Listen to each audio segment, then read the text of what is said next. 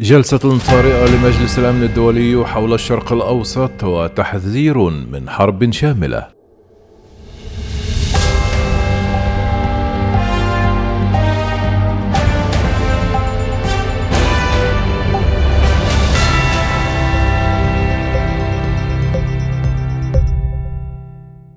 يعقد مجلس الأمن الدولي اليوم جلسة جديدة طارئة حول النزاع بين إسرائيل والفلسطينيين، هي الثانية خلال ثلاثة أيام بحسب ما أعلنته مصادر دبلوماسية الثلاثاء.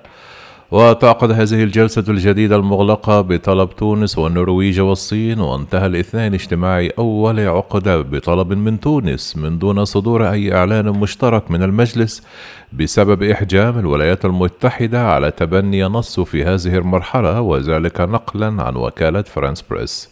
تحذيرات من حرب شاملة. وفي الأثناء حذر مبعوث الأمم المتحدة في الشرق الأوسط تور وينيسلاند الثلاثاء من أن العنف المتصاعد بين إسرائيل وحركة حماس المسيطرة على قطاع غزة سيفضي إلى حرب شاملة، ودعا وينيسلاند الطرفين إلى وقف إطلاق النار فورا، مضيفا: نحن نتجه نحو حرب شاملة، ويتعين على قادة جميع الأطراف تحمل مسؤولية وقف التصعيد.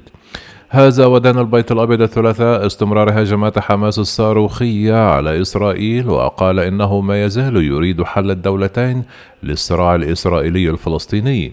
وإلى ذلك أعلن المتحدث باسم الأمم المتحدة ستيفان دوجاريك أن الأمم المتحدة تعمل بشكل عاجل لخفض التوتر بين إسرائيل والفلسطينيين، وأن الأمين العام للمنظمة أنطونيو غوتيريش يشعر بالحزن بسبب العدد الكبير المتزايد من الضحايا وبينهم أطفال بسبب الضربات الجوية الإسرائيلية في غزة، وبسبب القتلى الإسرائيليين بسبب الصواريخ التي أطلقت من قطاع غزة.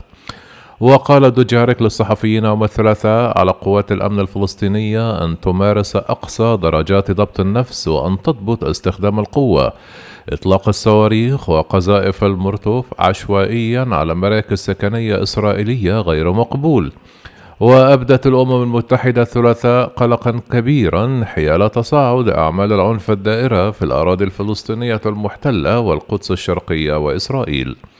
أفاد متحدث باسم مفوضية الأمم المتحدة لحقوق الإنسان روبرت كولفيل الصحفيين في جنيف: ندين كافة أشكال العنف وكافة أشكال التحريض على العنف والانقسامات القومية والاستفزازات.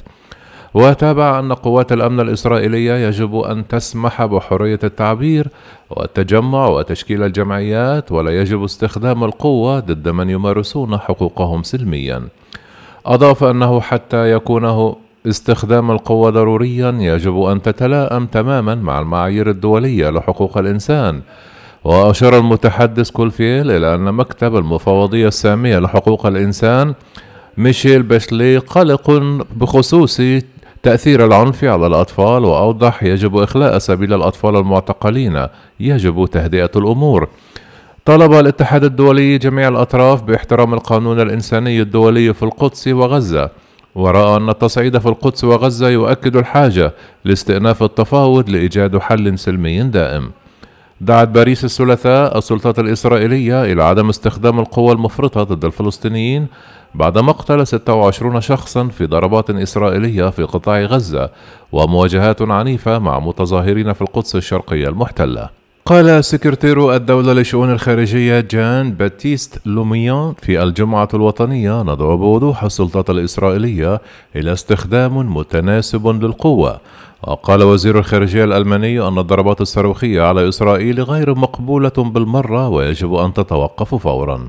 وتواصل الغارات الجوية على قطاع غزة الثلاثاء، موقعة خمسة وعشرين قتيلا من بينهم تسعة أطفال، كما أصيب أكثر من مائة فلسطيني وفق وزارة الصحة في غزة، حيث استهدفت الطائرات الإسرائيلية مبنى الإدارة المدنية في جباليا شمال القطاع، تزامنا مع قصف من الزوارق الحربية غرب غزة، في حين استمرت الفصائل الفلسطينية في إطلاق رشقات صاروخية تجاه البلدات الإسرائيلية المحيطة في قطاع غزة. وأفاد مراسلون بإصابة منزلين في عسقلان، فيما أكدت مصادر طبية إسرائيلية بارتفاع عدد المصابين في عسقلان إلى واحد وثلاثين، بينهم شخص في حالة خطر، وذلك بحسب مصادر طبية إسرائيلية، حيث استقبل مستشفى عسقلان الجرحى.